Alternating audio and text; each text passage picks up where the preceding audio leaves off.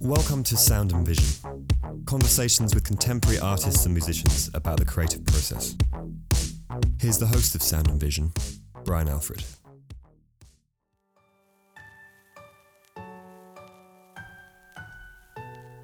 Sound and Vision is supported by the New York Studio School.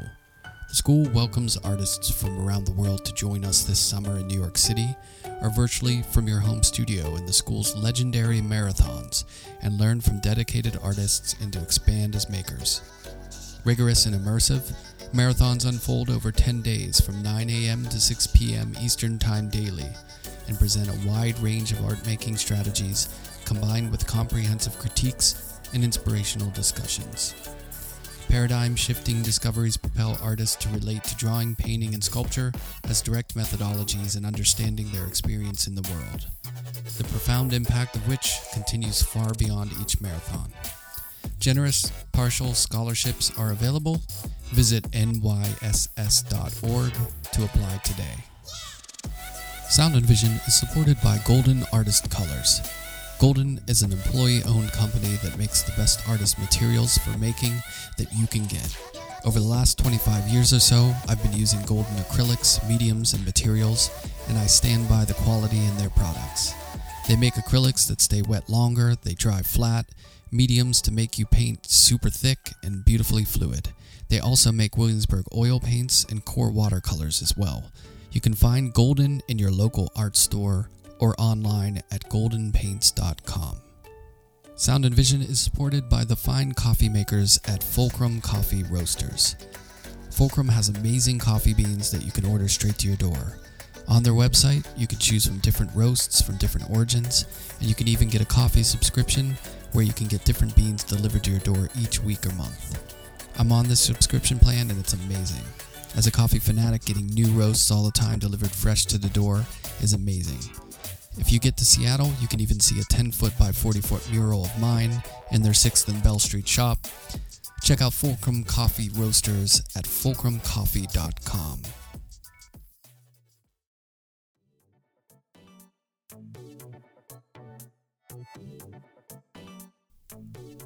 Leo Park is a painter who works and lives in Stockholm, Sweden. He holds an MFA from the Konstfack University of Arts, Craft and Design he has a current show up at the Hole Gallery in Tribeca. It runs through June 17th. Since his solo debut at Gallery Steinsland Berliner in Stockholm in 2021, he's participated in various international shows in Berlin, Cologne, London, New York, LA, Paris, Shanghai, Mexico City, and Taipei. He's shown in art fairs such as the Armory Show, Market Art Fair, and Zona Maco. Leo will have a solo presentation at Chart Art Fair in Copenhagen from the 24th to the 27th of August with his Swedish gallery Steinsland Berliner. I spoke with Leo about growing up in Sweden, graffiti, modernism, breakdancing, the grind of getting technical with technique, and much more. Here's our conversation.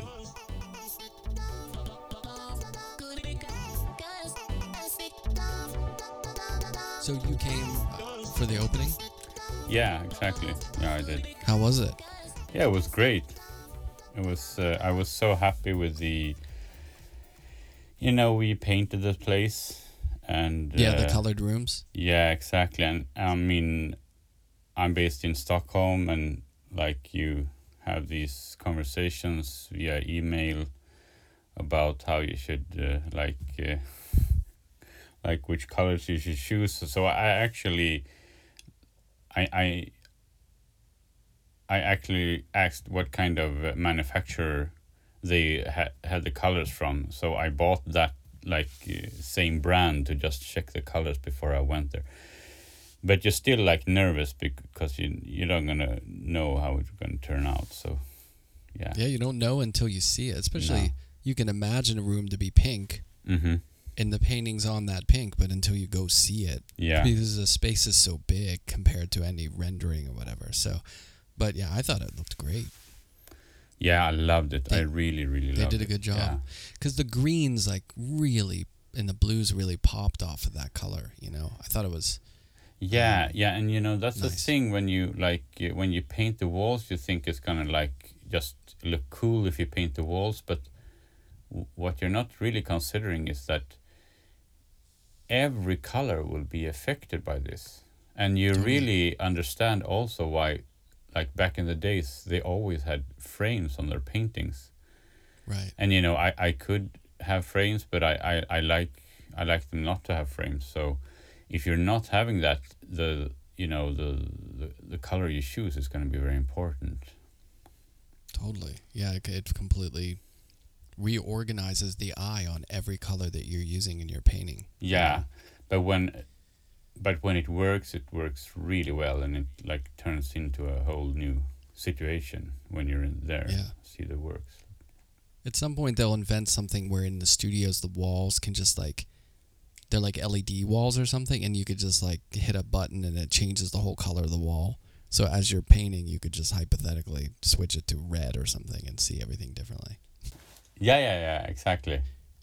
My son has these LED lights in his room, and basically you could just change the color of the room with like your app. You know, yeah, yeah, it's crazy. Yeah, yeah, exactly. But imagine like surfaces doing that, Mhm, you know, yeah. to where everything's just like immediately a different color. yeah. We're not far off, I'm sure. but um, so yeah, so you were um, where were you born in Sweden? Where'd you grow up? yeah it's like i was born like on the west coast uh, in gothenburg and then moved to like I, I grew up in a in a town like in a city pretty close to to stockholm Oh, and then okay. moved to stockholm when i was like yeah my 20s i think Yeah, yeah. And was it um when you were growing up? Were you kind of like I don't know? Was it bucolic? Was it like a nature around and or was it kind of like a town town? Yeah it was kind of small small i mean compared to i don't know it was a small it's a small city. It's like a university town you can say. Right. yeah. And uh, were your were your parents creative in their work? yeah they were They were journalists and uh, interested in in arts and stuff like that also. And uh, yeah it was around Did you go to museums and stuff whenever you were little? Like, what was your first art going experiences? I don't remember. We no, not like the museums. I don't. I my my first like memories about art was from books. Actually, we had some books like art books at home. A, a few, I remember it was like one with M. C. Escher. And and one with Dali. And one with. Uh, it was like. Uh, there's a kind of a tradition in Russia.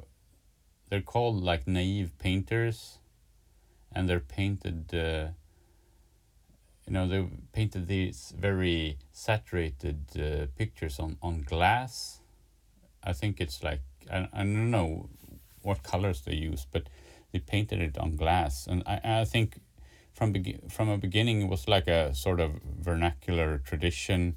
They they painted on the windows, like on the back of the window, so you can look like a decoration on the houses. And yeah, yeah. these very very saturated uh, pictures was really really spectacular and we had a book with those painters and i especially remember like a christ uh, like a i don't know what the the picture is called when you had like christ on the cross that kind of Crucifixion. yeah crucifixion image yeah Yeah. uh, and he is made with all these like super saturated colors, and it looks a little bit like the crucifixion by Grünewald, Oh, okay. Uh, yeah. but That even even more psychedelic. and his Yeah. muscles are like his his legs are twisted, and it's blood everywhere. And I I remember Oh, that uh, that picture very vividly when I was a Yeah, I can imagine. Religious iconography can be pretty heavy, and like kids are exposed to that. You know, when you go to church and you just see, you know, the Yeah, yeah. crucifixion and stuff. That's no joke. You know what I mean? That's that's like real stuff at an early age. Mhm. But it's you know, a lot of times it's very epic. You know. Yeah, I also remember from a book we had like this uh, encyclopedia with uh, with great uh, like colored images in it, and uh, I remember it was I think it's Van Eyck brothers, or like Van Eyck has made a a scene about heaven and hell, and I remember the hell scene also very vividly. I, I, I couldn't just like stop staring at it, uh, and it was kind of like uh, I don't know this uh, kind of uh, fear and also allure and you know Yeah. very mixed Yeah. emotions about that. Right. But compelling, right? It's like when I was young, if I ever saw like a horror movie, Exactly. I remember it just having like a huge psychological visual impact on me. I remember seeing like bits of Halloween and it just scared the crap out of me, you know, but but you want to watch it, but then you're afraid to watch it. And it, yeah, some of those things have a real, you know, a, a big sort of like they burn into your brain, you know. Yeah, yeah, for sure. And it's the strange thing is that it's kind of uh, it's almost like pleasure as well as Right. as the horror mixed with pleasure. Yeah. Yeah, it's like stimulating in a weird way. yeah, yeah, yeah, yeah. And that that is probably very very primal, Oh yeah, you know, definitely. Yeah. whatever it comes from. But Yeah, thousands of years of evolution or something, you know. thousands Um, of years of what ab- hell. Yeah, exactly. well, in survival, like at Mm-hmm. a species level, that's what it's all about, you know. Um, what was the uh, music situation like in the home? Uh, Was there music being played in the home? Were your parents listening to stuff? Were you into music?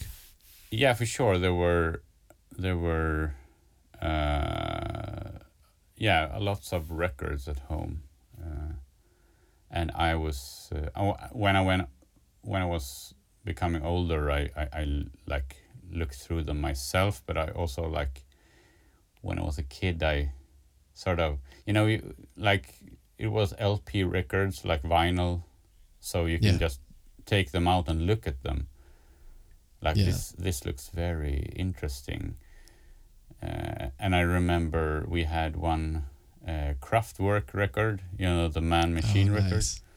Yeah, yeah, totally. yeah and i just stare at it like a little bit like the same feeling with a van eyck like staring at hell. I looked at that record like album cover. If you if you know it if you remember how it looks like the red one when they stand in a staircase. And uh, i think i thought they were looking like also very weird with these like super slick haircuts and lipsticks and uh, the ties and I was also like put off but also very like attracted to it. I thought it was like looking very strange and I and I of course loved the music uh, Yeah. also. Yeah, that's good stuff to be listening to early. I don't think I came across across Kraftwerk until I was older, you know. But we had uh, my friends had a lot of like I had a, a bunch of friends who were really into heavy metal, so they would have those Iron Maiden and Metallica record covers, which were like that, Wow, was yeah.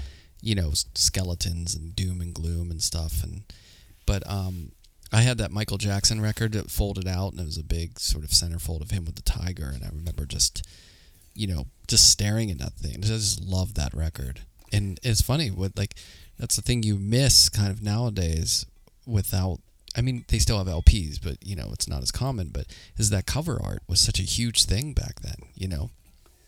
Yeah, it's a whole like exactly a different thing, and um, exact especially if you're like into like tactile images, which I obviously was. Uh, you know, just holding something in your hand and look at it, and that kind of gives you an idea of what you're like gonna hear. And I also remember, like speaking of Michael Jackson, that bad cover had the same kind of effect for me as the Kraftwerk because you couldn't understand what you're looking at. You're looking at this guy, and you couldn't really figure out what we he was like, what he was on. Right. Yeah, yeah. Yeah, those it's funny. Those I wonder how I I guess those things have a really big impact subconsciously because I remember going to my friend's birthday party, which was in the mall at like this one of those amusement centers where it's like games and and they had this big video screen and I remember they were premiering Michael Jackson's Thriller, which Mhm. I don't know if you remember it, but it, you know, it was like a really long it felt like a movie. It was amazing. Yeah, I've And I seen it remember- afterwards when I like when I went older. I I, I've seen it the, the Yeah. video. Yeah, It had a huge impact. It was the same thing that you're talking about where it was a little creepy and weird but also accessible cuz the music was so good and I remember just being blown away by it. yeah, yeah. I was a huge Michael Jackson fan when I was uh, when I was a kid. Yeah. Uh, Yeah, me too. it's still. I got into a car today and and to take an Uber, and they were playing uh, off the wall, and I just immediately started like whistling it in the back seat and feeling good. it just never ends. Um, so, were you a drawer as a kid? Like as far as art, were you always drawing, and were you into, or like when did you start that whole process of you know making stuff? yeah, kind of, kind of right away, but not like uh, something I I identity like identified with. But I definitely it was there from the beginning. Yeah, just it was just there, like among other stuff. Uh, Yeah, just something you do. yeah, Wasn't like a but- career path when you're like ten years old. No, but like probably pretty early it was like much more than than my like my friends, I think. I, I did it more. And of course we I, I, love to draw war like war scenes. I still Wait, re- There's a theme here that doesn't. Yeah, yeah, probably. If I triangulate it with what you're doing now, I could kind of see where it could get to that. But it's it's it seemed pretty uh, heavy when you were young. yeah. we we used to uh, that we did when my like I did with my friends. You put these large papers and tape them together with another paper, so you have like this panoramic paper, and Yeah. you draw war scenes on there, Sure. like massive war scenes. That was really fun. Uh, yeah, I'm I'm sure. I mean, and it's funny in thinking about your work and you know war. Immediately, like was thinking of what well, my. I th- I'm pretty. I, I think I could say this with confidence that my favorite painting ever is Guernica. Hmm yeah, I think it's number one of all time.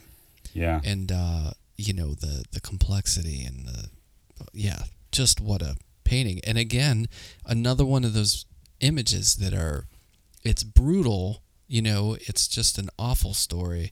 The when you learn about you know the symbols in it, it's a really tough painting, but so powerful, and it is also beautiful. You know, it's it's it's whimsical as well. So it's got like all those elements. yeah. Yeah, did you that. ever get to see that painting in person? No, I never been. Uh, I never been to Spain. I think at all. Uh, Yeah. and I would really go to uh, want to go to Prado because they have. You know, is it in Prado, the Guernica? It's in the No, Reina, yeah, no, yeah, it's not in Reina, Prado. right? Yeah, yeah. It's it's like But, another um, museum, but it is in Madrid, right? It's in Madrid, yeah. yeah. But but also like the Prado with all the like uh, Velasquez stuff. it Oh, would yeah. be really cool to visit. But I had like Guernica. I had in. It was funny. I I I, I bought Guernica in a thrift store, like a reproduction, a really big reproduction, yeah. when I was uh, sort of in my early teens or like fifteen or something. And I wasn't really into like uh, Picasso, like. Uh, I, I, thought it was really cool, but I didn't have any books or anything like that. But I just I, I saw this uh, I knew I knew Guernica and I saw this painting in a thrift store. That's Uh, pretty good so I bought it. So I had it ever since. I I had it like on my wall, and Nice. I really love that painting as well. Yeah, I found an old book. I think it's called The Genesis of a Painting. hmm And it's um and I found it I think I found it in the thrift store, but it's basically about Guernica and it breaks it down from like you know, start to finish. It's such a great book, and uh, there's so, he did so many studies for that painting, and it's it's really fascinating. Like, you know, the roots of those images, and that he was pulling from other artists, and all the symbology, and he was he would like reference his own sketches and drawings. It was really, I mean, it's a fascinating sort of uh, history and depth to that painting. Yeah, I mean it's very chilling when you when you look at the document pho- photographs by Dora Maar Yeah. and and the stages and when you look at the like the charcoal drawing that's underneath there's basically no like hesitation in the line. Like it's a big it's a huge canvas. But the line is like from the beginning it's sort of perfect like accurate. Like the whole drawing is like just made out. Like and that's crazy. I know. And then the, the really interesting thing about those photos is the painting is almost bigger than the studio. If Yeah. I think it's like leaning so it could fit in there. yeah exactly and i This is think like it's uh, crazy. I mean, the production time of the painting, I think, was like two months or or one Yeah. month or something. Uh, so and and if you know what you're doing, that is not. I mean, that is basically what you need to make such a painting. I I mean, I was into graffiti when I was younger, and that is like funny because nowadays when you can spend like a lot of time, you're making a big painting and think you need a lot of time. But then sometimes you remember that okay, like I used to do this in a couple of hours or like thirty minutes Yeah. or five Time's minutes. not on your side. You have to be efficient when you're out Yeah, there exactly. tagging because So, you can't so like, I mean, it's, unless uh, you're doing a mural for someone, you can't set up shop. You know, you got to work quickly. Exactly. So and that that experience is very useful later on because you just remember that you don't if you know what you're doing you just can you can just do it. so you have to know what you're doing. but it's sometimes like it's easy to forget. Right. Yeah, definitely. When did you get into that? Like in high school at that age?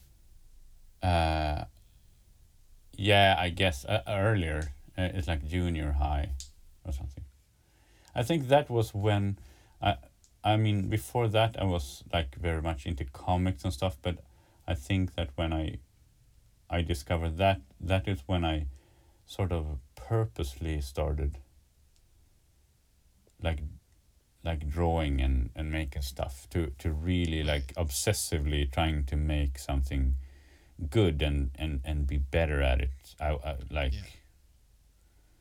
I, I think that that's when it started and then since that it has hadn't like it didn't really stop I mean it, it like it transformed into other stuff Yeah. Yeah, it's kind of like the process becomes like when you start working on something and and spending time on it and investing into it, you know, it becomes yeah and also it's like a different a different speed, you know. Yeah, and also that was like a sort of like a tradition that you came across and sort of a playing field where you can like discover yourself and discover what you want to achieve and stuff like that. So Right. that also got me to you know start more like uh, obsessively do it more. Yeah. Yeah. Um, a lot of people of the generation and of that time frame who got into tagging or comics and stuff like that were into skateboarding. Is that something you were into at all? No, never. Uh, I guess it's a little bit had to do uh, like what kind of environments you were in, but I were I weren't. No, that's true. No. Yeah, because that culture of music. I mean, what was the kind of music you were listening to in the era of, you know, the graffiti stuff and when you were starting to draw and get into that kind of creativity?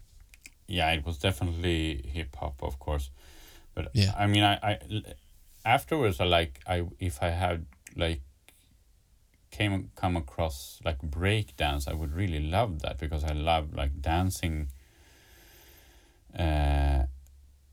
But that was like, I mean, that wasn't around. That was earlier, like uh, when like hip hop and break dance and graffiti, all those things were together. The like the break dance thing sort of had disappeared by then. Right. Yeah, I guess it didn't last that long. It's funny because I think I'm just a few years older than you, but I mean, breakdancing was it when I was a kid. Like at the Mhm. park I Ah. would go to where we'd play Wow, cool. basketball and like hang out. Yeah. It was cardboard boxes, beat boom boxes, and like Whodini and you know like rap like that old school like. UTFO and stuff, and we would break dance. It was so much fun, but it, it did kind of move quickly. I feel like Yeah. It, were you? Did you grow up? Where did you grow up? I grew up in Pittsburgh, Mm-hmm. Okay. so we and you know like six minutes from the city, so it was sort of like the outskirts of the city, and Okay. uh, you know it was pretty. It wasn't the most glamorous neighborhood, but Where it is was a little rough around the edges. Uh, in Pennsylvania, Yeah. Yeah. Okay. Mm. it's like in western Pennsylvania. Uh-huh. But uh, yeah, it's a big it's a big city. I mean, I live in New York and been here for you know 25 years. It's it's so it feels so small compared to New York, but Mhm. You know it's not a tiny city by any means. So. And the home of Andy Warhol, so there was always that too. Like the shadow of Andy was sort of everywhere. Uh-huh. Which was he, good. he grew up there, or Yes, yeah, Uh-huh, yeah. I He's from where I'm from, Mhm. Yeah. and Philip Pearlstein too. Uh-huh. Okay. So good painters. Um, so when you were about to graduate, you know, I mean, at that point, were you thinking, like, what was art making at that point? Was it sort of like, oh, I'm going to pursue this, I'm going to go to school for this, or were you, was it a little more general, like a little more vague? Uh, like graduating from high school, or Yeah, yeah. When you started to, when you can decide yourself, sort of like what you want to study and what you want to do. yeah, for sure. I was like totally obsessed by then. Oh yeah, Uh, you caught the bug. Yeah, of course. Uh, Yeah, for sure. Uh, but it was like uh, I was sort of into a lot of different stuff. It wasn't like only one thing that I did, but uh, I, I continued with uh, graffiti in one way or another. But it was more like it's sort of uh, transposed to something else. But we were doing stuff on walls. Uh, uh, and also painting and yeah so so for sure by then it was uh, what was I what why well the thing I was into Right. And like what were your early paintings like when you were in school? uh, probably awful I don't remember but you know You and Uh, me both. yeah but I was yeah you could say like by then I was into sort of uh, what would you say like kind of naive imagery Sure. uh, like a little bit like it was a I, I had a friend uh, talking to a friend wh- that I knew by uh, my, my, that I knew then and he pointed out the tattoos and he said that like that, that looks a little bit like the stuff we were doing then when we were painting like on walls like doing I mean you could call it graffiti but it was like a little bit different. Uh, uh, so that imagery sort of like found its way. Like it, it, it didn't really left me so to speak. Yeah. and in a way you could say that i was into like uh, that kind of imagery uh, that maybe comes from i don't know it was, it was like a mixture of all the stuff that uh, like comics and uh, was into like 60s comics and uh, these uh, maybe you know cobra uh, cobra artist imagery and uh, uh, i don't know rune stones and all kinds of naive imagery or uh, that i was into uh, and it felt also like a little bit a thing in that time uh, that that kind of uh, imagery was very uh, was very was very present in, in a lot of art what a lot of artists did maybe Yeah. uh, it also feels like the you know in looking at your work the art historical references that you're tapping into hmm also sort of um, you know is in dialogue with that kind of um, art making or aesthetic you know what i mean? A little bit of like that naive a little bit of sort of like there's an element of cartoon or comic to it but you know there's also this element of sort of like a mannerist tweaking of form and then there's an element of like a sculptural sort of three-dimensional aspect to it it's kind of like it feels like a blend of all that stuff Yeah, the thing I was going to was that yeah, I was into that kind of imagery, uh, and also like I was super into like uh, an artist called Öyvind Fahlström It's a Swedish artist. oh yeah that- yeah you know him? Yeah. He Yep. he lived in New York for a time. Yeah, And, I, uh, you pronounced it way better than I ever would yeah, it's uh, impossible to pronounce for like an American. well, for for an American, yeah, my Swedish is nil. Uh, but it's like uh, his his earlier works because later he was into a lot of political. I mean, th- those works are also great, but Yeah. his his early works are very, uh, you know, very like. Uh, uh, like I don't know if graphic is the right word. Like is very like black and white kind of simple shapes. Uh, you know, lo- looks like letters and yeah, Right. Yeah, it's like sort of comic graphic novel. e- exactly. but yeah. abstract in a way, but and more Right. like l- looking like language, and he just made collages Yeah. in that kind of When did- imagery. yeah. when did you first see his work? Do you remember? Uh, I don't. I don't know. He he was sort of around. If you were interested in art, he was sort of around. Like maybe the Modern Museum of Art had had some like in Sweden, like the Modern Museum in Sweden, Moderna Museet. They had maybe a painting or something, or and uh, it was like I I, I read a, a Swedish uh, comic. Uh, uh, graphic graphic novel author named Joakim Pirinen, and, and his uh, favorite artist was jo, uh, like Öyvind Fahlström, and I think I I discovered him through through that, and I just got interested in the name. It was like a, such a strange name, and then I looked him up, and uh, then I started to like that stuff. Uh, but anyway, like that was a huge like influence then, but also on the like on the other card, it was like uh, I was super into. I had had become like very interested in sort of uh, you know modernist painting. You can call it like first of all maybe like Picasso, but then uh, like the earlier artists like Gauguin. I don't know Cézanne and and those stuff and and really into just like painting like uh,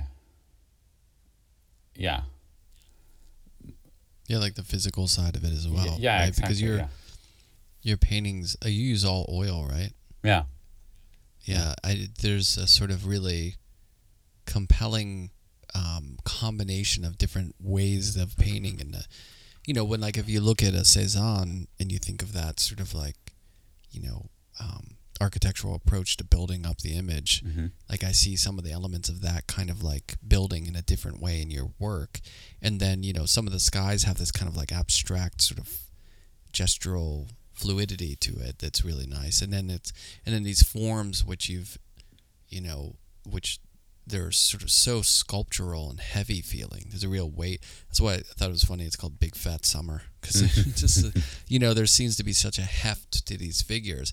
But then these light sort of tattooed hieroglyphic you know images on the surface of it which really takes it out of that element of maybe the genesis or like some of the inspirational um, imagery that that comes from. It, it's a it's a really, you know, at first you could look at it and sort of like, I, to be honest, like when you first look at it, obviously the brain says like cubism, you know what I mean, mm-hmm. or or kind of like goes into that realm. But the more and more you look at it, you realize there's other, there's a lot of other stuff that you're tapping into, and and yeah, it's it's really interesting. I mean, did you would, did it take you a long time to get to where this work is now, or has it been a slow build, or have you been sort of mining this territory for a while now? I guess the both is true in a way, but you could really say that it took a long time. I, I mean, I had a hard time wrap my head around like art and painting in a way. I mean, I, I had a hard time to simplify the whole thing. I uh, and and to like concentrate on one thing and do one thing and you know just just do that good. I, I try to to just make everything like uh, I don't know to to understand the whole the whole thing in a way. Uh, and I guess I still, in a way, I still have that sort of problem that I just I ha- have sometimes have a hard time to to just do the simple thing. I, I have to like grasp it all, and I think Right. that was what happened with painting for me because also like I was really into this modernist painters like 1900 painters uh, but at the same time the the time where I grew up with what, what wasn't like that. It was like uh, it's like contemporary art. And that made me sort of confused. And I was also like uh, drawn to that and thought that was interesting the things I maybe saw at like uh, like contemporary artist was was doing. And uh,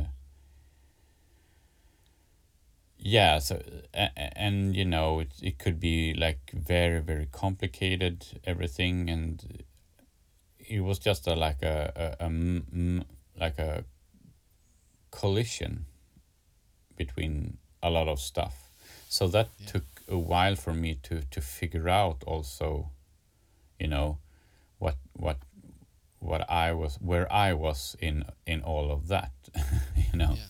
and also I mean that was that that was okay but the thing that sort of was the hardest thing for me was like I f- I I didn't manage to do what I wanted to do in in painting or like in expressing you know just doing f- like drawing and figures. And I, I, I felt that I, I couldn't do it like with with freedom like freely.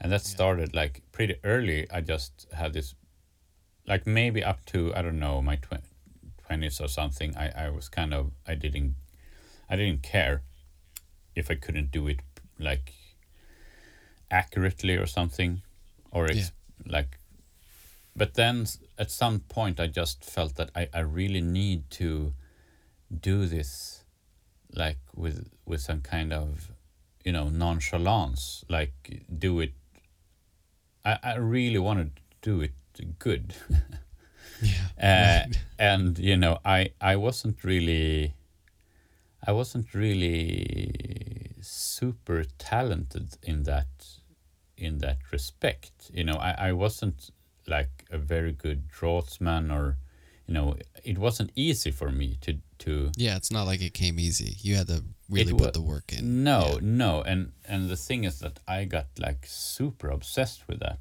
and uh, Yeah.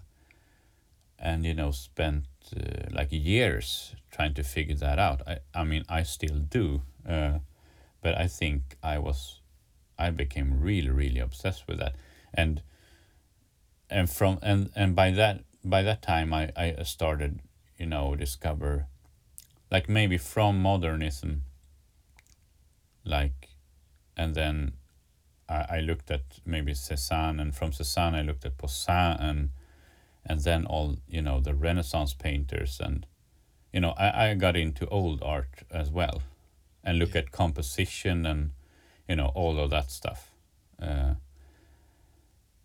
and that took me like I mean and that was kind of a rabbit hole so which sort of delayed the the process of uh, developing my own kind of language as well because uh, you know I had to just uh, I had to get out of there Yeah, you have. It's almost like I mean, a lot of times, that's what can be really good about school. Like when you're studying, is that you're around so much stuff, you're getting so much input, conceptual critique, and you're looking at so much that you it's almost like you have to work it all out. You know, like exercise the demons, get go through all those things and you know because i teach and a lot of times Mhm, you know mhm. i have students who you know get frustrated because they they their influence is way heavy on their work and they want to sort of um, progress from that but it takes those 10,000 hours you know like you got to put that time in to like work through to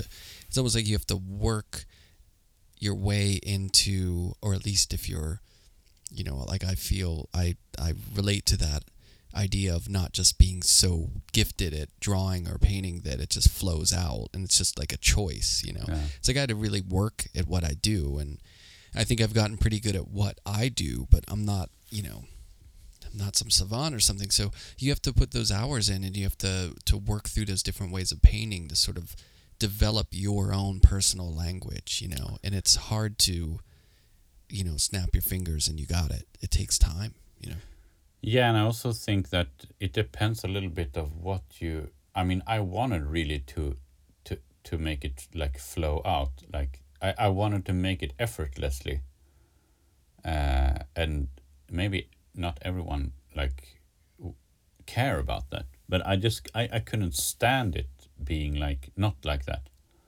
Yeah. So I just had to arrive at a point where I could do whatever I want and move in any direction, like with form and and line and and, and figure.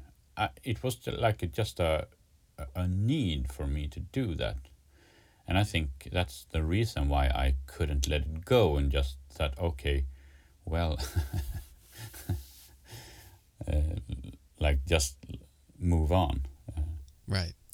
Just be like, well, I'm not gonna go there. I'm not gonna do that. So I'll just stay in my lane here and just do this thing. Yeah, I Yeah, had you to. I really wanted to. I really wanted to quit. You know, I really wanted to like just uh, be released from that uh, stuff and and like do just uh, starting to. I don't know. Started to just expressing myself or something, uh, but it Yeah. was I, I couldn't let it go. You know. Yeah, I think we all well, we all have like a internal desire or checklist or need. You know what I mean? That sometimes it's odd at odds with our hand or our brain, but it's almost like I just have to work this way. I have a friend who was like, you know, basically like he made photorealist paintings of Mhm. of like close-ups of his eyes and hands and he he was an amazing painter but it was so slow the process was so Mhm, slow that he mhm. would do basically like a painting every 6 months and it drove him bonkers cuz he he didn't want to be so slow No. but when he tried to be quicker and like simplify it it just didn't feel like him like he felt like disconnected so it was a real struggle you know Yeah, for sure. And uh, you know, I, I think for myself, it all comes from. I was talking about this nonchalance or effortlessly, like effortlessness that Mhm. I sort of. I wanted to have that kind of, almost like you do something without caring about what you do, and, and almost like you're doing it as a, like a joke, like Right. everything is a joke for you, sort of like you just uh, and, and i was sort of wanted to do that and i couldn't you know i, I would like to do it from the beginning uh, like but so it's funny that i i i I mean it took me so long to do it to just be like a joke Right, right. And then you see other people who seemingly work that way, yeah yeah although yeah. it could be a struggle, and you feel so jealous. You're like, oh man, that, you know, like yeah exactly when you look at like David Shrigley and you're like, oh, that looks so fun. It looks so easy, but it's not easy at all. You know what I mean? It's, it's not. It's like almost like comedy. Like coming up with that must be so difficult. But you know, some people make it look so effortless and just, you know, like they're just having fun with it. And I think that's a real talent too. You know. Mm. but yeah, I, d- I feel like um, your work does it. It has elements of you know the accomplishment of the way that you're painting, but it also has a playfulness to it, and it it has like a little bit of a subversive element to it. You know, it's kind of like um, it's tapping into all that stuff, really. I mean, and in the way that you'll sort of move between things that are, are a little more iconic and then scenes that are a little more complicated. Um, is that something that's hard to like go back and forth from? There's like some that looks like sort of like sculptural, you know, figures, uh, like a figure, a single sort of, and then there's these scenes with like a lot of complicated stuff going on. Yeah, for sure. I think that is like uh, really yeah, maybe a major uh, dichotomy or something in my works, like that moving back and forth between like complex and and uh, very simple stuff, and, and and it's sort of you, you tell different stuff. And you if you have something very simple you can slow down sort of time maybe. And and also like you can tell a story you can tell something. Uh, and when you when you do something complicated it's more like you are creating a pattern that that you know the like the audience is sort of woven into uh, and like caught into like a web or something. Uh, and it's not really about it, it, that it's more like about music or or, or maybe uh, like rhythm and melody and, and and the story is more abstract in a way i think. Yeah no i love that. It's like compositional differences you know like you'll have a song where it's like voice and it's the narrative of the lyrics and it's sort of a minimal background music. So it's really like that that takes the center stage and there's other more instrumental where there's a lot more stuff going on you know? Yeah. it's kind and of I, like using both ways yeah and i really like the idea of i mean I, I i like both but i really like the like the idea of a uh, you know the iconic work or like an iconic image that really catches one and, and, and you remember it and you can talk about it and you know and you you have these elements of both like visually but also like thematically or it just has something that uh, that works really good uh, whereas in a very complex image maybe you can have that as well i mean if you think of uh, guernica as a kind of a complex picture but it's also very iconic so you could have it both, I guess, uh, and that maybe is the best thing. I don't know. yeah, I think that's probably really hard to get. I mean, Guernica, even Picasso and his work, you know, I feel like there weren't. Well, I don't know. This is someone who's an expert on Picasso would probably kick me in the ass, but um, I feel like you know, there's less images like that where it's that complex of a image that's so iconic. You know, I think mm-hmm. it has mm-hmm. a lot to do with what that painting was of. I mean, Las yeah. Meninas is kind of like that. You know, it's it's yeah, an epic sure. Sort of sure. But then there's a lot of the like the bathers ones, and you know, these portraits where it's a little more sort of like iconic and straightforward. I mean that. I guess it's like a burgundy color room that you had the pieces in, where it was like mm-hmm. the sort of statue portraits. You know, those yeah. felt so like refreshingly different in a way because they were zoomed in and it was like this one thing and the light was really nice in those mm-hmm. and then you have like these multi-figure sort of like twisted things mm-hmm. together. It's it's yeah. kind of a nice combination between the two. Yeah yeah. Uh, yeah i'm glad if it if it worked. You never know if it's going to work but i'm glad if if, if someone felt it worked to yeah, have the two in the same show. Yeah it looked good. Um, one thing I was curious about too is uh, what's your relationship to technology? Because you know, in looking at work that obviously is like oil painting, it's tapping into art history. There's a real reverence for the medium and stuff. I can imagine you being a real sort of like luddite and not being very interested in drawing on the computer or you know that. But maybe these are all drawn out on the computer. I have no idea. So, what's your your tech relationship? Uh, yeah, I mean, I I I use I use like uh, computers a lot of as an aid, like in photography. Like I, I'm not I'm not sketching on my computer, but I sometimes I do like s- compositional rearrangements on the computer, like in the last last minute or something, Yeah. just to try th- stuff out. So I'm not I'm not I'm not uh, like against it in any way, uh, but I, I really like the idea. I think one thing I like with oil painting is that even though I, I use the computer quite a lot sometimes, I could just skip it. I mean, it. I'm not come like I'm not dependent on it at all, and I just love the idea of you. You don't even need electricity to paint in oil.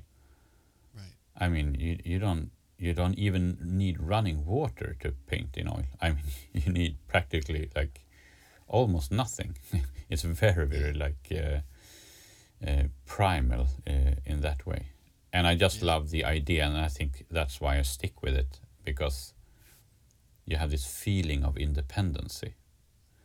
Uh, and and I think also that is the reason why I have never sort of dive into making uh, digital art or even though I can be interested in it, but I just like it's just that dependency of electricity of uh, that your stuff that your software is working and your connection is good and and all of that stuff. And uh, I mean that's okay for everyday life but like f- for me like making art I just love that feeling of you could basically sit in a cave you know with a torch. And you can do what like sort of whatever like the same thing I do now like uh, so that is in a my dark bi- in yeah, a dark bunker no lights. exactly yeah like I'm, I'm sitting now yeah.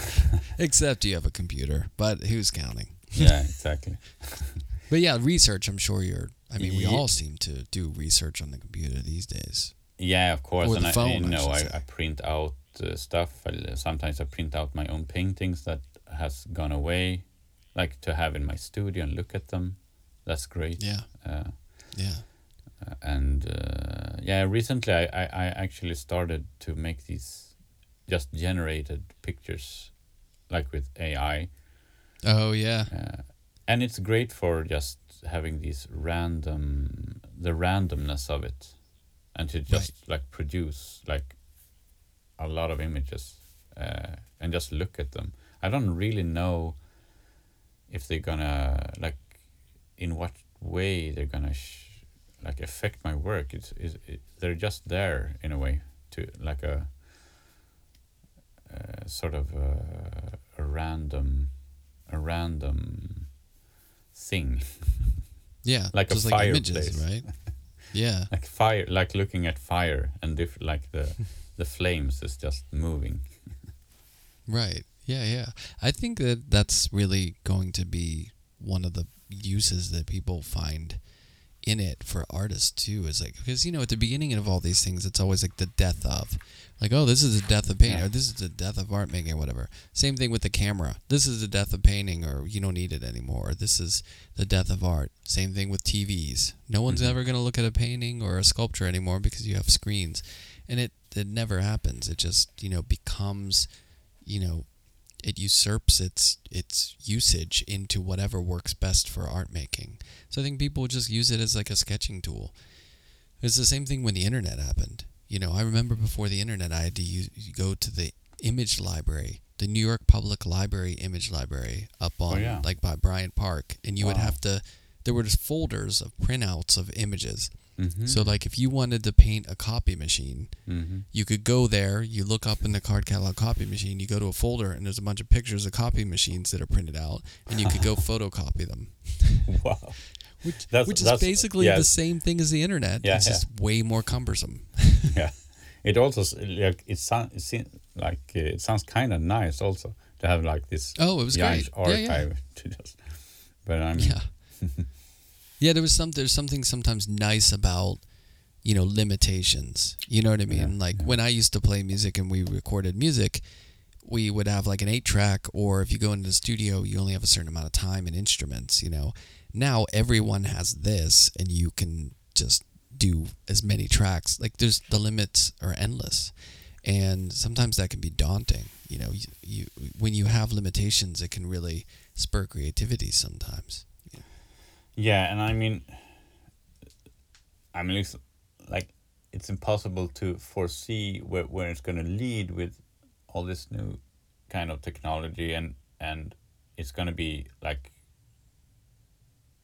all these very interesting stuff going to come up. But I I I think that my like my basic relation to it has to do with that. My relation to art is also that is like very very physical and very tactile and just that to remain that feeling of uh, that independence is gonna probably like continue to inform what I do. Yeah. Like it's gonna be in the center, and then there might be like stuff that's gonna be like in the in the perimeters uh, that has to do with technology but I think at the core, I'm I'm I'm very much into this physical thing. Yeah, and I think historically that's the relationship of painting to the world. You know, all this stuff in the world's happening. You know, planes are invented and mm-hmm. yeah, you know, yeah. computers are invented and highways, whatever it is, and then we're just here. You can still be in your little cave, you know, making with paint, just making pictures that are influenced by all that in our experience, but it just in a way, we almost need this weird, wacky sort of evolution of like our society and technology and all that stuff because uh, the work is always relevant in the midst of whatever's changing in the world. Otherwise, everyone just be doing the same thing over and over again. It'd be boring. Mm. yeah. So here's uh, here's my last question for you. Mm-hmm. When you're in the studio working, are you a music guy? Are you a silence? Are you a books on tape? Are you a TV person? What do you like whenever you're working? Yeah, I'm definitely a, a music guy. I listen to music most of the time. When I do Nice. like uh, sort of uh, more repetitive stuff, I can listen to to podcasts. Oh yeah. Uh, but otherwise, I listen to music. And do you is it related to what you're working on or is it like hype up music or do you like chill stuff? Like what do you like in the studio? Or is it all Kraftwerk? Uh, no, it no, it's not. Could you imagine? No, it's not. yeah, but Nothing it but craft be, work. But, yeah, but uh, no, it, it's it's funny. It's like uh, a- a lot of like classical music too, because it just like creates this kind of soothing environment for the brain. I think. Uh, but that's more like uh, oiling a machine, sort of. Right. Uh, but then also like uh, a lot of music that has to do with the work in a way uh, and what I want to where I want to like head in the work like for an exhibition it could be a record or an artist uh, or a, a music sort of subgenre that I'm into someone just like to like inform the the feeling I want to gravitate towards in a way Yeah. No, I Uh, totally get that. I'll do that sometimes where at home I'm in like I'm listening to whatever new is out or some music that I'm into or whatever. Mm. But then in the studio if my if the vibe of my show that I'm working on is gonna be, you know, X, Y, or Z, then I'll almost curate the music to get that Yeah, yeah. vibe enhanced. Exactly. You know. It's Well- kind of fun. It adds an environment to it that feels supportive in a way. for this show like in uh, the show at the Hole in New York Mm-hmm. uh, I I I had the song "Tropical Hot Dog Night" uh, by Captain Beefheart. I was Nice. listening to that a lot, and it had something that I wanted to like tap into. It just uh, it was it, it is something with that song that I wanted to like to come through in the works. Yeah.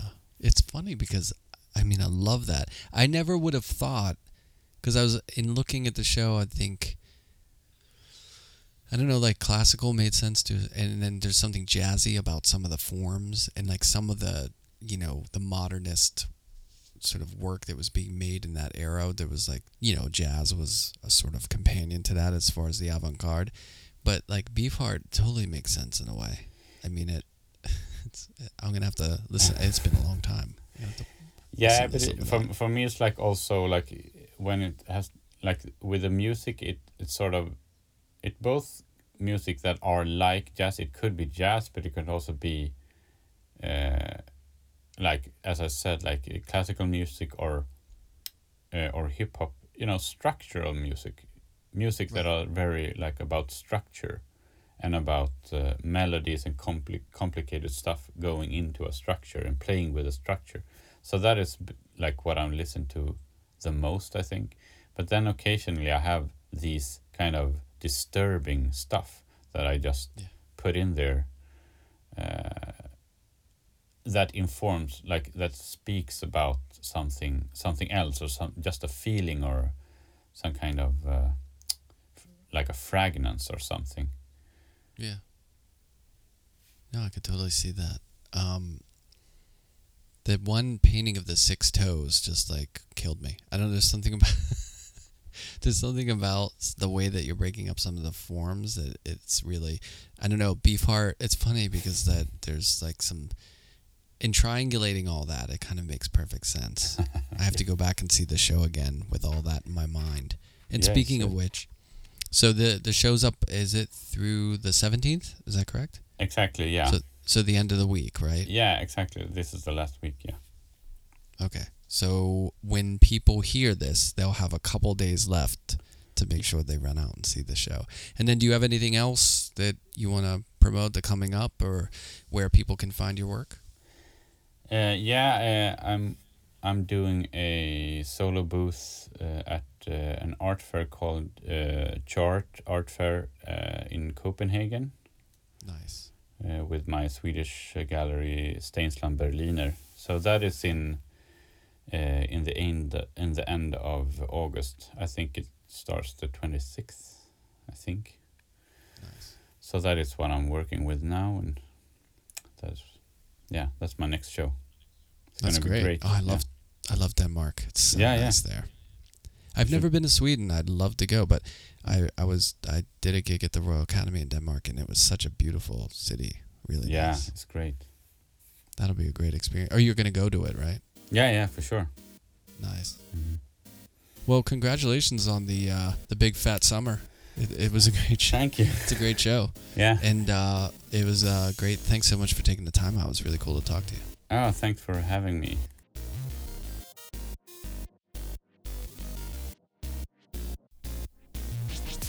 Sound and Vision is recorded, edited, and produced by myself, Brian Alfred. You can check out more about the podcast by going to the website, soundandvisionpodcast.com, or on Instagram at Sound and Vision Podcast.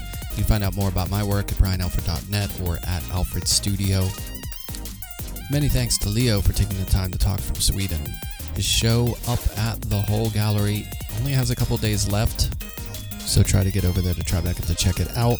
And if you can't see that, you can check out his work at Chart Art Fair coming up.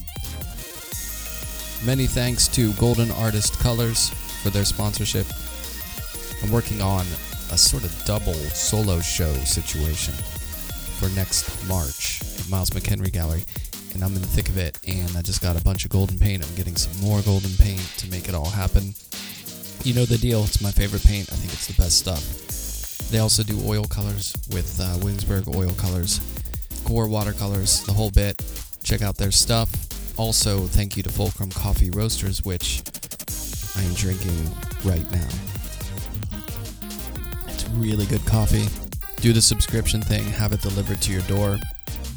It'll come like every two weeks. You could choose the, the frequency you get it delivered, but it's so nice you don't even have to go out and buy your beans. It just comes to you. And they have a lot of different kinds, and it's all really good. So check them out, Fulcrum Coffee. And if you use Alfred Studio code, you get a discount on your order. Also, many thanks to the New York Studio School. Check out their marathon programs. If you can support this podcast, there's a couple big ways you could do it. One is to leave a rating and review on whatever platform. Another is to get the book, Why I Make Art Contemporary Artist Stories About Life and Work. It's a book about the podcast. And the easiest way, you could just tell a friend, share it. Um, all these artists are really, in my book, amazing and great to talk to, and it's a privilege to be able to share their stories with you. So, the more people who know about it, who are interested in art and can share it, the better. So, I thank you guys for being very supportive of the podcast. Got some really cool people coming up, and some old friends that I'm talking to, and some new people I've never met. So, make sure you subscribe to the podcast and keep listening.